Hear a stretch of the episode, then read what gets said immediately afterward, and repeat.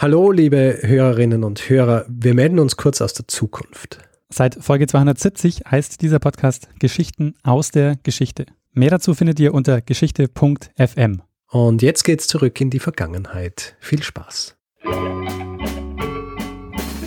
Lernen ein bisschen Geschichte. Lernen ein bisschen Geschichte, dann werden Sie sehen, Herr Reporter, wie das sich damals entwickelt hat. Wie das sich damals entwickelt hat. Hallo und herzlich willkommen bei Zeitsprung. Geschichten aus der Geschichte. Mein Name ist Daniel. Und mein Name ist Richard. Ja, für alle, die hier neu dazugekommen sind, wir sind zwei Historiker und wir erzählen jede Woche, zumindest seit 92 Wochen, jede Woche eine Geschichte. Hm. Immer abwechselnd. Und ja, ähm, ich habe letzte Woche eine Geschichte erzählt. Allerdings. Und Jetzt bist du dran, Richard, diese Woche. Um was geht's? Daniel, du trinkst hier jetzt gerade, äh, sehe ich, so ein, eine Limonade. Ja? Warum trinkst du kein Wasser? Warum trinkst du kein, äh, kein Wasser, das hier direkt aus dem Hahn kommt? Feinstes, feinstes Bergquellwasser, das wir hier haben, ja? Naja, weil, weil es leckerer ist. Okay, leckerer also. Der Grund, dass ich das frage, Daniel, ist, dass es für uns heutzutage völlig selbstverständlich ist, dass wir zum Wasserhahn gehen können und äh, aufdrehen und dann einfach Wasser trinken. Und für uns ist es äh, heutzutage, es gibt heute auch viele Orte auf der Welt nicht, wo das nicht, nicht möglich ist, aber zumindest bei uns ist es ähm, schon so, dass man eigentlich gar keinen Gedanken daran verliert, dass man äh, sauberes Trinkwasser hat. Noch um die Jahrhundertwende, also Jahrhundertwende 19. Äh, ins 20. Jahrhundert, war das natürlich nicht so. Ja? Vor allem war das nicht so in äh, Großstädten, wo es schwierig war, das an die ganze Bevölkerung irgendwie sauberes Trinkwasser zu bringen. Und vor allem die, vor, vor allem die Arbeiterschicht, ja, also die, ähm, der ärmere Teil der Bevölkerung, für die war es schwierig, an, an sauberes Trinkwasser zu kommen. Und das Resultat dessen sind dann oft Krankheiten gewesen. Also Krankheiten, die ausgelöst werden durch, durch Bakterien, die in diesem, in diesem verschmutzten Trinkwasser sind. Und um eine dieser Krankheiten geht es heute. Und zwar geht es um Typhus. Typhus. Mhm. Typhus. Und du fragst dich jetzt natürlich, ja, was Typhus eigentlich ist. Abgesehen davon. Oder kannst du mir sagen, was Typhus ist? Na, nicht so genau. Wodurch es ausgelöst wird, was die Symptome sind, etc. Mm, nee, erzähl mal lieber. Das Gute ist, ja, ich muss das gar nicht erzählen, sondern ich habe eine Expertenverstärkung mitgebracht. Ah, ja. sehr schön, okay. Die Expertenverstärkung ist der Jakob Riedel. Und den Jakob Riedel kenne ich schon sehr, sehr lang, den kenne ich schon seit er Kind ist, weil er der Sohn eines Freundes der Familie ist. Und interessanterweise ist er auch derjenige, der mir den Hinweis zu dieser Geschichte gegeben hat. Und äh, der Jakob ist quasi fertiger Mediziner. Und deswegen habe ich ihn gebeten, wenn er schon quasi Autorität auf diesem Gebiet ist, soll er mir doch so ein bisschen unter die Arme greifen, wenn es um den medizinischen Aspekt dieser Geschichte geht. Und deswegen hören wir uns jetzt an von Jakob, was Typhus eigentlich ist. Also Typhus ist eine Krankheit, die von Bakterien ausgelöst wird, von sogenannten Salmonella typhi. Wie der Name schon sagt, gehören die zu der Familie die auch, der Bakterien, die auch Salmonellen auslösen, die sich aber ganz wesentlich unterscheiden, weil die sogenannt systemisch auftreten, sprich sich im ganzen Körper verbreiten und dort auch Symptome machen. Also die normalen Salmonellen, die ähm, betreffen eigentlich hauptsächlich den Darm und beim, beim Typhus, da geht es ja mit ganz vielen Begleiterscheinungen her, wie zum Beispiel ähm, Fieber, relativ hohes Fieber. Es kann auch bis zu Entzündung vom äh, Herzmuskel gehen. Also da gibt es relativ breit, ähm, breit aufgestelltes Feld an Sachen, die da passieren können. Ja, also wie vorher schon erwähnt, Typhus ist eben eine Krankheit gewesen, die in erster Linie die, die die ärmere Bevölkerungsschicht getroffen hat. Also schon durch die Schichten durch, aber eben vornehmlich die, die Ärmeren, die einfach nicht in einer Position waren, dass sie zum Beispiel saures Trinkwasser haben, das dafür sorgt, also das nicht irgendwie diese Bazillen trägt.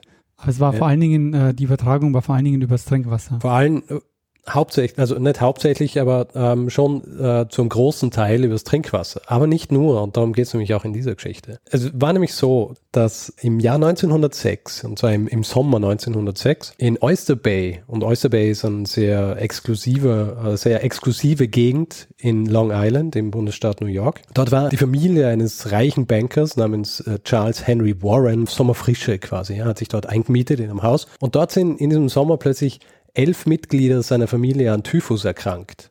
Beziehungsweise sind erkrankt und die Symptome haben sehr nach Typhus ausgeschaut. Und das war relativ ungewöhnlich, dass das in so einer exklusiven Gegend passiert. Ja. Und falls du dich jetzt fragst, weil der Jakob vorher angesprochen hat, so was passieren kann, dass man Fieber kriegt und so weiter, ich habe ihn gefragt, dass er mir noch ein bisschen genauer erklärt, was die Sym- Symptome sind, also dass man es irgendwie von einem anderen Fieber oder so unterscheiden kann. Und das hören wir uns jetzt an. Wenn man sich jetzt mit äh, Typhus infiziert, dann spürt man am Anfang gar nichts. Da hat man eine sogenannte Inkubationszeit, die kann ein paar Tage gehen, die kann auch über Wochen gehen. Man ist in der Zeit allerdings schon äh, also sogenannter Ausscheider und eigentlich schon Infektionsquelle. Das Ganze beginnt auch relativ unspezifisch. Das heißt, am Anfang hat man nur sind vielleicht ein Husten oder so Gelenksschmerzen, so allgemeines Unwohlsein. Und dann nach so einer Woche fängt es dann an, dass man plötzlich relativ hoch rauffiebert auf 40 Grad und das Fieber haltet sich dann eigentlich relativ konstant. Ähm, dann geht es weiter, dass noch Kopfschmerzen dazukommen und sogenannte delirante Zustände. Von dem leitet sich auch das Wort Typhus ab, das kommt aus dem Griechischen und will eigentlich sagen, dass man in so einem benebelten Zustand wäre. Also die Leute stehen dann wirklich komplett neben sich. Und in dem ganzen Zusammenspiel ist es schon relativ gefährlich für den, äh, für den Körper. Es kann dann weitergehen, wenn es Komplikationen auftreten, dass dann auch Darmblutungen auftreten, dass die Leute also relativ viel Blut verlieren, dass es zu Darmdurchbrüchen kommen kann. Das breitet sich dann über den ganzen Bauchraum aus. Ähm, durch die, dadurch kann auch eine Sepsis entstehen, also eine Blutvergiftung. Ähm, wie gesagt, eben auch der Herzmuskel kann entzünden und daran ist eigentlich die, sag ich mal, die Sterberate dann, also kann dann dadurch relativ hoch werden. Vor allem in einer Zeit, wo man noch keine medizinische Versorgung, wie man es heutzutage hat, gehabt hat, keine Antibiotika, waren die Leute dem ziemlich ausgesetzt. Und das Ganze geht ähm, vor allem auch über mehrere Wochen dieser ganze Zustand. Ja, also wie du gehört hast, sehr, sehr unangenehm und kann eben auch zum Tod führen. Ja, also 10 Prozent ungefähr der, der Erkrankten äh, sterben auch dran. Auf jeden Fall, als es dann aufgetreten ist in diesem Haus, die, die Eigentümer dieses Hauses, weil sich diese Familie da nur eingemietet hat über den Sommer, die wollten dann rausfinden, was, was der Grund für diese Erkrankung ist. Ja, ist es irgendwie Trinkwasser oder ist es mit irgendwelchen erkrankten Personen in Kontakt waren? Und zu diesem Zweck haben sie einen Menschen engagiert, der das für sie rausfinden soll. Ja? Ein gewisser George Soper, der ein bisschen spezialisiert war auf diese äh, Art der, der Investigation. Ja? Der hat es dann wirklich sehr systematisch gemacht. Also der hat sich einfach angeschaut, okay, wie ist das Trinkwasser dort? Äh, woher kriegen die Leute ihre, ihre Speisen? Mit wem haben sie Kontakt? Mit wem haben die erkrankten Leute Kontakt gehabt? Und er hat dann über einen relativ langen Zeitraum, also es hat schon ein bisschen gedauert, aber er hat dann irgendwie Stück für Stück hat er irgendwie jedes Mitglied der Familie einfach ausschließen können, beziehungsweise alle Leute, mit denen sie in Kontakt waren, dass sie das irgendwie von jemandem gekriegt haben und so übertragen oder übers Trinkwasser und so weiter. Er hat dann schlussendlich nur eine Sache rausgefunden, die sich eigentlich im Grund verändert hat, bevor diese Krankheitsfälle aufgetreten sind. Und zwar hat diese Familie, kurz bevor die Krankheitsfälle angefangen sind, eine neue Köchin engagiert. Ja. Und diese Köchin hat den Namen Mary Mellon. Merkt ihr diesen Namen? Mary, Mellon. Ja. Es geht nämlich in dieser Geschichte um Mary Mellon. Diese Mary Mellon hat allerdings drei Wochen nachdem diese Typhuserkrankungen aufgetreten sind, die Familie verlassen. Ja, also das Arbeitsverhältnis ist beendet worden. Also sie ist nicht gekündigt worden, sondern sie ist einfach quasi zum äh, nächsten Auftraggeber gegangen. Und äh, dieser George Soper hat sich dann so auf Spurensuche gemacht, ja, weil es nicht so einfach war, sie zu finden. Die Familie, bei der Mary Mellon war, also diese ähm, diese Familie dieses äh, Bankiers, Charles Warren, die haben aber gesagt, dass Mary Mann ist sehr unwahrscheinlich, dass sie es übertragen hat, weil die war kerngesund, ja. Also als sie bei ihnen war, hat man, hat man überhaupt keine Anzeichen von Typhus gesehen. Also können Sie sich nicht vorstellen, dass sie, dass sie das war. George Soper hat trotzdem den Verdacht gehegt, dass diese Mary Mellon die Person sein könnte, die zuständig war für diese, für die Ansteckung. Und zwar hat er im Gegensatz zu, zu den meisten Menschen zu dieser Zeit schon von etwas gewusst, und zwar, dass es auch sogenannte Healthy Carriers, also Personen gegeben hat, die dieses Bakterium in sich tragen können, aber selber nicht krank werden. Also entweder immun sind oder vielleicht über einen sehr kurzen Zeitraum erkrankt sind und auch dann relativ schnell genesen, aber trotzdem diese, diese Bazillen noch in sich tragen. Und deswegen hat er sich auf diese Mary Mellon konzentriert und diese Mary Mellon war bei einer Arbeitsvermittlung registriert und über diese Arbeitsvermittlung war George Soper dann in der, in der Lage, zurückzuverfolgen, wo sie vorher gearbeitet hat.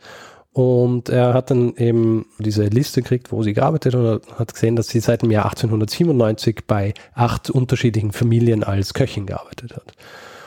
Und dann hat er herausgefunden, dass in sechs dieser acht Familien Typhusfälle aufgetreten sind.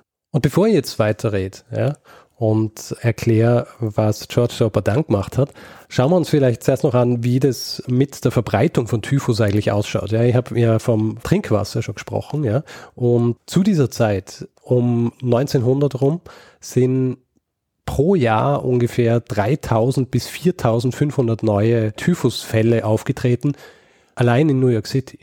Ja? Man kann sagen, äh, war ziemlich verbreitet.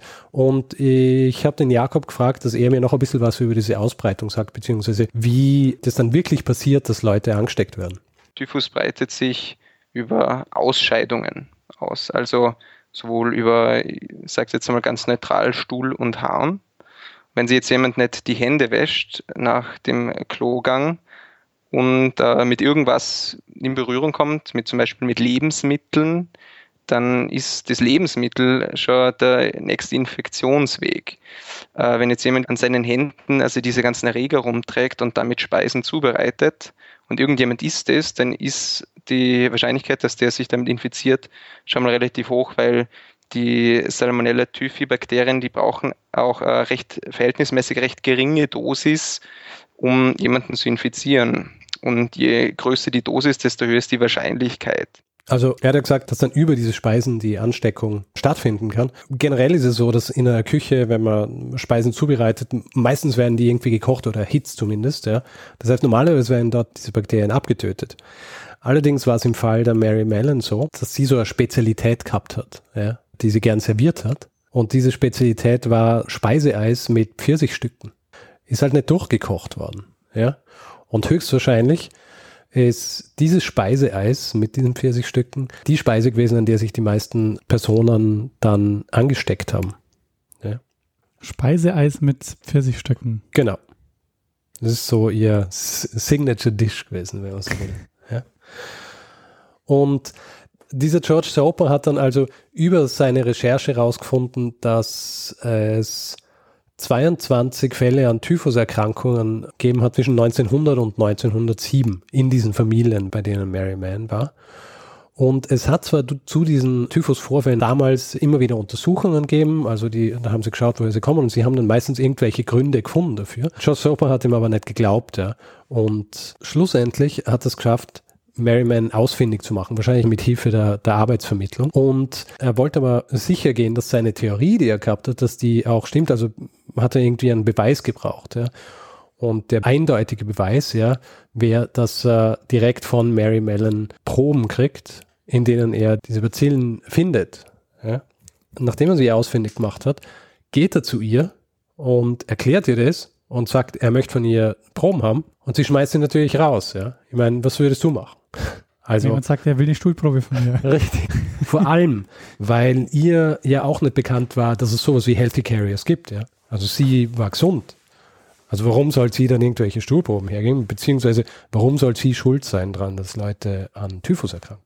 Und äh, dieser George Sauber hat er nicht locker lassen. Er hat dann, ist dann zu einem Kollegen gegangen, hat diesen Kollegen mitgenommen und gemeinsam haben sie dann versucht, Mary Mann davon zu überzeugen, dass sie ihnen diese Stuhlproben gibt. Oder Urinproben und natürlich hat sie sie wieder rausgeschmissen. Ja, ähm, da muss man wissen, dieser George Soper war, war privat, ja, also war ein, war ein unabhängiger, ein Independent Investigator. Das heißt, er hat überhaupt keine Befugnisse gehabt. Ja. Er hat nicht irgendwie von ihr verlangen können, dass sie ihm das gibt. Also hat er sich ans New York City Health Department gewandt, ja, die ja gewisse Autorität haben und hat ihnen das erklärt ja, und hat gesagt, da ist sie und ich habe diesen Verdacht, das und ihr müsst mir helfen. Und sie haben das, seine Argumente für recht stichhaltig gehalten und sind dann mit eigenen Mitarbeitern hin und haben zu Mary Marian gesagt, gib uns eine Schubrum. Und sie weigert sich noch immer. Und ja. daraufhin rufen sie die Polizei. Und die Polizei kommt und sie nehmen sie mit. Ja. Und zwar nehmen sie sie mit und bringen sie in ein Krankenhaus, und zwar ins Willard Parker Krankenhaus, das in erster Linie für Patienten war, die an ansteckenden Krankheiten leiden. Dort nehmen sie dann schlussendlich eine Stuhlprobe und sie finden die Bazillen in ihrem Stuhl. Und Daraufhin bringen sie sie aufs Gelände des Riverside Hospitals auf North Brother Island, auch bei New York, und sperren sie dort quasi in eine Einzimmerhütte. Ja, also sie lebt da auf diesem Gelände dann in diesem einen Zimmer und wird dort zwei Jahre festgehalten. Also sie wird dort, sie wird dort zwei Jahre festgehalten, während sie sie laufend untersuchen. Mhm. Ja, weil zu diesem Zeitpunkt, das ist auch so die aufkeimende Bakteriologie. Ja. Wo wir schon eine Folge gemacht haben dazu. Ja. Und sie ist natürlich ein super, wie soll ich sagen, so ein Versuchskaninchen für sie, ja, weil dieses Prinzip, dass jemand diese, diese Patienten in sich trägt, aber selber nicht erkrankt, ist dann auch ganz neu. Und deswegen ist sie dann zwei Jahre lang Versuchskaninchen und im Jahr 1909 verklagt sie dann die Stadt. Ihre Anwälte argumentieren auch, wie eigentlich jeder argumentieren würde, nämlich, dass sie nie krank war und es sowieso völlig absurd ist, dass sie sie hier zwei, zwei Jahre lang einfach festhalten. Und äh, zwar argumentieren sie das vor dem, vor dem New York Supreme Court. Und der Richter dort versteht es zwar, also ist recht verständnisvoll, aber er schickt sie dann trotzdem wieder zurück aufs Gelände des Krankenhauses und sagt, er kann, er kann sie nicht freilassen, weil ähm, diese Gefahr von ihr ausgeht. Sie ist dann noch ein weiteres Jahr dort und erst im, im Jahr 1910, als dann ein neuer Zuständiger für Gesundheit in New York, also ein Health Commissioner, eingesetzt wird, wird sie schlussendlich freigelassen. Allerdings mit der Auflage, dass sie nie wieder als Köchin arbeiten darf. Naheliegend, oder? Weil, ja. Naheliegend zwar, aber schon, äh, schon krass. Also da kommen Leute zu ihr, äh, stecken sie drei Jahre lang äh, in ja. eine Hütte und sagen dann, aber dein Beruf musst du leider aufgeben. Es wird noch ärger, ja. Mittlerweile ist es auch so, dass diese Mary Mellon bekannt ist als Typhoid Mary. Ja. Das ist auch der Name, unter dem man sie in erster Linie heute eigentlich kennt. Ja. Wird von der Presse zwar verwendet, ist aber was, was eigentlich von Ärzten verwendet worden ist in irgendwie Aufzeichnungen. Nicht unbedingt als Spitzname, aber ist eben von ihnen so erwähnt worden und dann hat sich das irgendwie so verbreitet und seitdem äh, hat sie eben in der, in der öffentlichen Wahrnehmung hat sie den Namen ähm, Typhoid Mary. Auf jeden Fall, sie, sie geben ihr diese Auflage und sagen, sie darf nicht mehr als Köchin arbeiten, aber ansonsten ist sie frei. Und jetzt ist es halt so, die Mary Mellon, vielleicht ein bisschen mehr zu ihrem Leben noch. Also sie ist eigentlich irische Einwanderin, also Immigrantin und ist als Teenager nach New York gekommen und hat eben dann angefangen als Köchin zu arbeiten und hat es im Grunde ihr ganzes Berufsleben lang gemacht. Ja. Sie ist alleinstehend, und hat auch keine Familie. Ja. Das heißt, sie hat niemanden, der ihr irgendwie aushilft, während sie nicht arbeiten kann. Sie, sie findet dann zwar einen Job in einer Wäscherei, Allerdings ist es so, dass es ihr schwerfällt, irgendwie andere Jobs zu machen, weil sie Köchin gelernt hat und äh, ansonsten das Einzige, was sie sonst machen kann, sind halt Handlangerjobs. Da ist es schwierig, irgendwie das Auslangen zu finden, weil es halt genug andere Leute gibt, die auch Handlangerjobs machen. Und für sie als mittlerweile Anfang 40-jährige Frau ist es schwierig. Und deswegen kommt es halt, wie es kommen muss. Und im Jahr 1915 treten in einem Entbindungsheim, dem Sloan Maternity Hospital, gehäuft Typhuserkrankungen auf. Und als sich die Gesundheitsbehörde dran macht, rauszufinden, warum, finden sie raus, dass Mary Mannon in diesem Krankenhaus arbeitet, und zwar als Köchin, unter dem falschen Namen und hat höchstwahrscheinlich dann auch durch diese Arbeit dort diese Personen angesteckt und von denen dann auch zwei gestorben sind. Und daraufhin wird sie wieder festgenommen, auch unter recht wilden Umständen. Sie wird dann wieder ausgeforscht, die Polizei kommt und sie versucht zu fliehen und sie wird dann quasi gejagt und wird dann irgendwo in einem Zimmer im Eck wird sie aufgegriffen und sie möchte natürlich nicht sie mitnehmen lassen, aber auf jeden Fall wird sie wieder mitgenommen, wird wieder auf dieses Gelände gebracht äh, in diese Hütte, die aus einem Zimmer besteht, diesmal aber ohne diese Möglichkeit wegzukommen.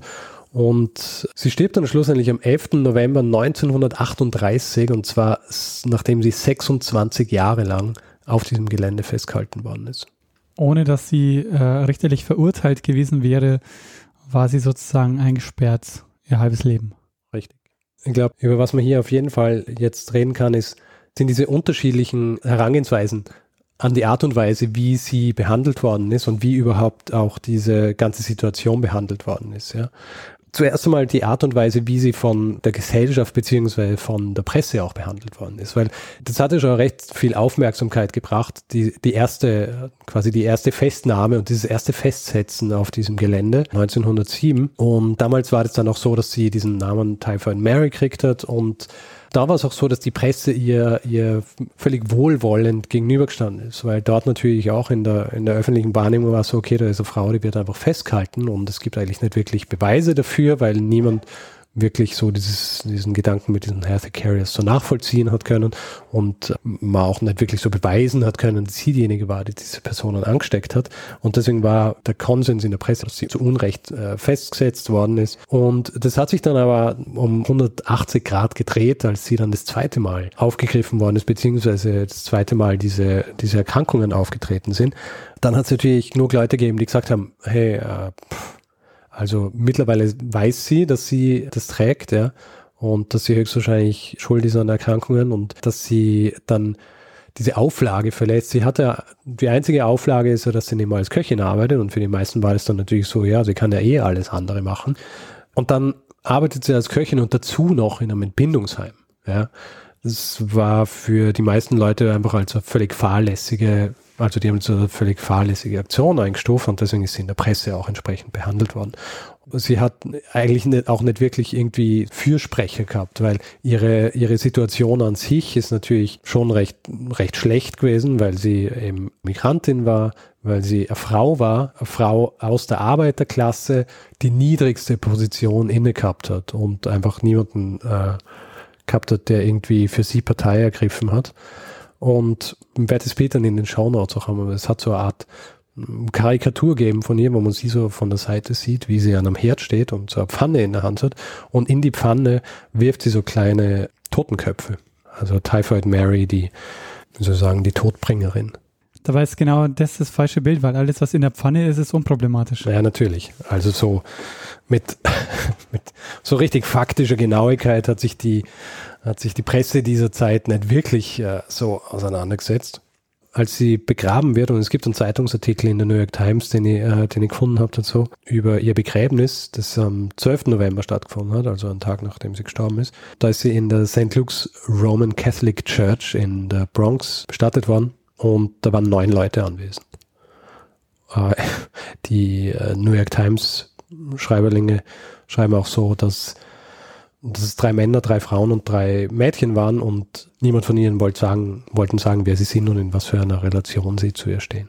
Also wer weiß, wer die Leute waren, aber viele Leute hat sie nicht gehabt, weil sie hat ja kein soziales Leben mehr gehabt, absolut. sie eingesperrt war. Sie ist Leben. eingesperrt auf diesem, auf diesem, äh, in dieser Hütte gewesen und anscheinend war es so, dass sie eben dann relativ oft Besuch gehabt hat von den Priestern von dieser Kirche.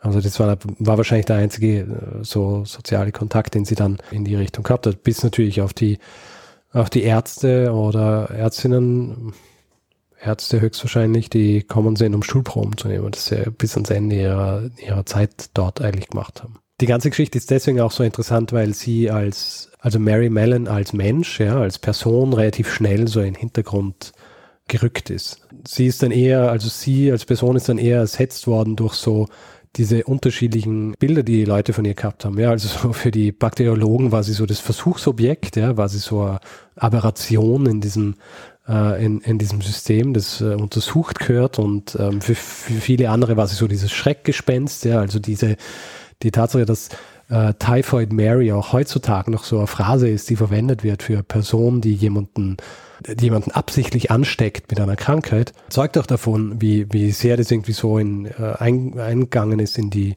ins Bewusstsein der Gesellschaft damals. Ja. Das wusste ich gar nicht. Also das verwendet man auch für, ähm, yeah. für andere Krankheiten. Yeah. Es ist auch, also sie, sie, so diese, die Geschichte der Typhoid Mary ist äh, auch so in die Kultur, in vielen Bereichen gegangen. Also es gibt Theaterstücke und äh, Filme über sie und es gibt viele, äh, also viele Serien und was für sie, wo immer wieder so referenziert wird. Also kennst du The Nick, diese Serie? Nicht gesehen, aber über, ja. Da gibt es eine Episode, die sich befasst mit, mit Typhoid Mary, beziehungsweise einer Person, die ihr nachempfunden ist.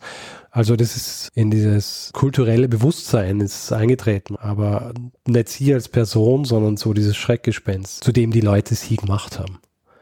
Also sie war einfach im Grund zur falschen Zeit am falschen Ort und die falsche Person aus dem falschen Land ja, und das falsche Geschlecht, weil es ist so, dass sie natürlich nicht der einzige Healthy Carrier war, ja, zu dieser Zeit. Es hat viele gegeben, die auch äh, diese Beziehung in sich getragen haben und sie weitergeben haben. Viele auch, die behördlich bekannt waren, die aber frei auf der Straße rumgelaufen sind, während sie halt in diesen, in dieser Hütte äh, auf diesem Gelände vor sich hin vegetiert hat, wenn man so will, ja. Die aber halt irgendwie andere Ausgangssituationen gehabt haben, die Männer waren, die keine Einwanderer waren, die irgendwie Leute gehabt haben, etc. Aber also es war nicht so, dass man Jagd gemacht hat dann auf diese Healthy Carrier, weil das wäre ja auch was, was Naja, es hat, äh, es hat schon, ähm, es hat schon so Versuche gegeben vom, äh, von der Politik und auch so vom, vom Health Department und so weiter, das irgendwie einzugrenzen. Aber äh, also die, diese ganze Geschichte der, der Typhoid Mary ist auch so ein bisschen eine Geschichte dieser, dieses Umgangs mit ansteckenden Krankheiten. Ja?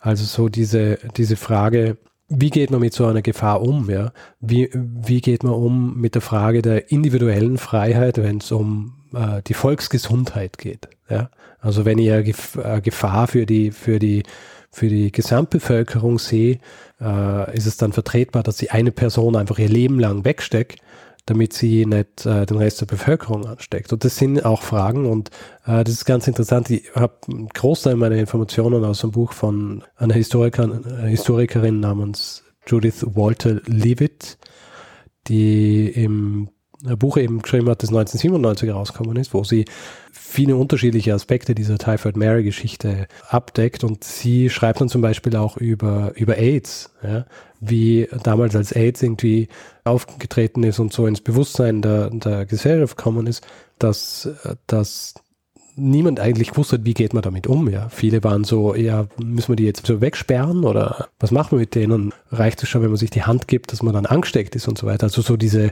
diese Grundfragen, die immer auftauchen wieder bei, bei, bei, wenn Sachen neu entdeckt werden auch, ja. Ähm, ich meine, ähnliche Situation haben wir, haben wir auch gehabt, jetzt vor ein paar Jahren, als Ebola wieder so äh, aufgetreten ist, ja, wo du dann Leute gehabt hast, die im Verdacht waren, dass sie es vielleicht haben könnten und dann gleich einmal in, in Isolation gesteckt worden sind und dann mal für Monate in Isolation waren, ja, wo dann auch immer so der Diskurs ist, ist es richtig so? Und viele sagen, ja, natürlich, weil wir möchten ja nicht, dass eine Epidemie auftritt und so weiter, aber andere dann halt so argumentieren, ja, das ist vernachlässigbar und so weiter. Und häufig, gerade bei AIDS, hat man das ja auch ähm, gesehen, dass viele dadurch stigmatisiert wurden und es aber dann gar, kein, äh, gar keinen medizinischen Grund mehr gab. Also so wie heute, äh, dass Schwule heutzutage äh, immer noch ähm, keine Blut spenden dürfen. Ja. Also es ist einfach dann irgendwann nicht mehr medizinisch begründet, sondern es ist nur noch eine reine Stigmatisierung, die aus diesem, äh, aus dieser Entwicklung vorher ähm, noch, noch kommt. Genau. Ja. Die Geschichte der, der Typhoid Mary. Sehr spannend, Richard. Ich habe aber noch was über. Ja. Ja. Ähm, und zwar ganz interessant, weil ich, ich habe mich natürlich gefragt, als ich, als ich äh, das vorbereitet habe, wie, was macht man eigentlich äh, gegen, gegen Typhus, beziehungsweise was hat es damals gegeben, was man gegen Typhus machen kann. Natürlich präventiv dafür sorgen, dass einfach so die persönliche Hygiene stimmt, also dass auch die, dass man dann dieses ähm, dass man sauberes Trinkwasser hat und dass man halt nach dem Stuhlgang und so weiter sich die Hände wäscht und, und so weiter, damit, wenn man selber vielleicht jemand ist, der es übertragen kann, äh, man nicht andere Leute ansteckt. Aber ich habe, äh, es gibt natürlich noch äh, dann also ein sehr naheliegendes Mittel, wie man es bekämpfen kann. Aber da hat es damals natürlich ein kleines Problem gegeben und der Jakob hat äh, ein bisschen was drüber gesagt. Und das Zweite, das noch dazu kommt, sind die Antibiotika, die man heute verwenden würde. Äh, die sind jetzt relativ spät natürlich erst gekommen, die sind erst in den 1930ern vom Fleming entdeckt worden. Wobei man auch sagen muss, dass heutzutage ist äh, trotzdem noch nicht so ist, dass man nur mit den Antibiotika alleine was macht. Also wenn jemand ähm, die Infektion, wenn man die nicht gut beherrschen kann, wenn dann so ein Dauerausscheider bleibt, dann kann das so weit gehen, dass man dem sogar die Gallenblase entfernen müsste, um ähm, die, den Infektionsherd in den Griff zu kriegen. Wenn man es jetzt vergleicht mit ähm, dem so um 1900 herum, da sind es gute 50 Jahre, wo der Semmelweis überhaupt ähm, quasi seine These veröffentlicht hat, dass man sich im Krankenhaus die Hände waschen sollte oder desinfizieren sollte. Und das sind natürlich dann alles Umstände, die dazu geführt haben, dass sowas sich sehr schnell ausgebreitet hat. Ja, also Antibiotika damals noch nicht entdeckt. Ja, und äh, generell so dieser Gedanke der Desinfizierung und so weiter, das ist zwar, hat zwar schon gegeben, aber ist halt auch ist halt äh, auch nicht so verbreitet gewesen, vor allem, dass man sich die Hände waschen soll, um zu vermeiden, dass man irgendwelche Bakterien und so weiter weitergibt. Kannst du vorstellen, dass äh, bei den meisten Leuten das äh, nichts war, mit dem sie sich wirklich auseinandergesetzt haben. Und dann habe ich vom Jakob noch Informationen gekriegt und zwar hat er mir ein paar Zahlen gegeben, wie Typhuserkrankungen heute ausschauen im Vergleich zu damals. Was man, was man vielleicht noch sagen kann, um so als äh, Vergleich, wie das heutzutage ausschaut. Ich habe jetzt die Zahl rausgesucht. Im Jahr 2014 hat es beim Robert Koch Institut sind 58 Fälle eingegangen. Und die sind fast alles äh, Leute gewesen, die jetzt in Indien oder Pakistan waren.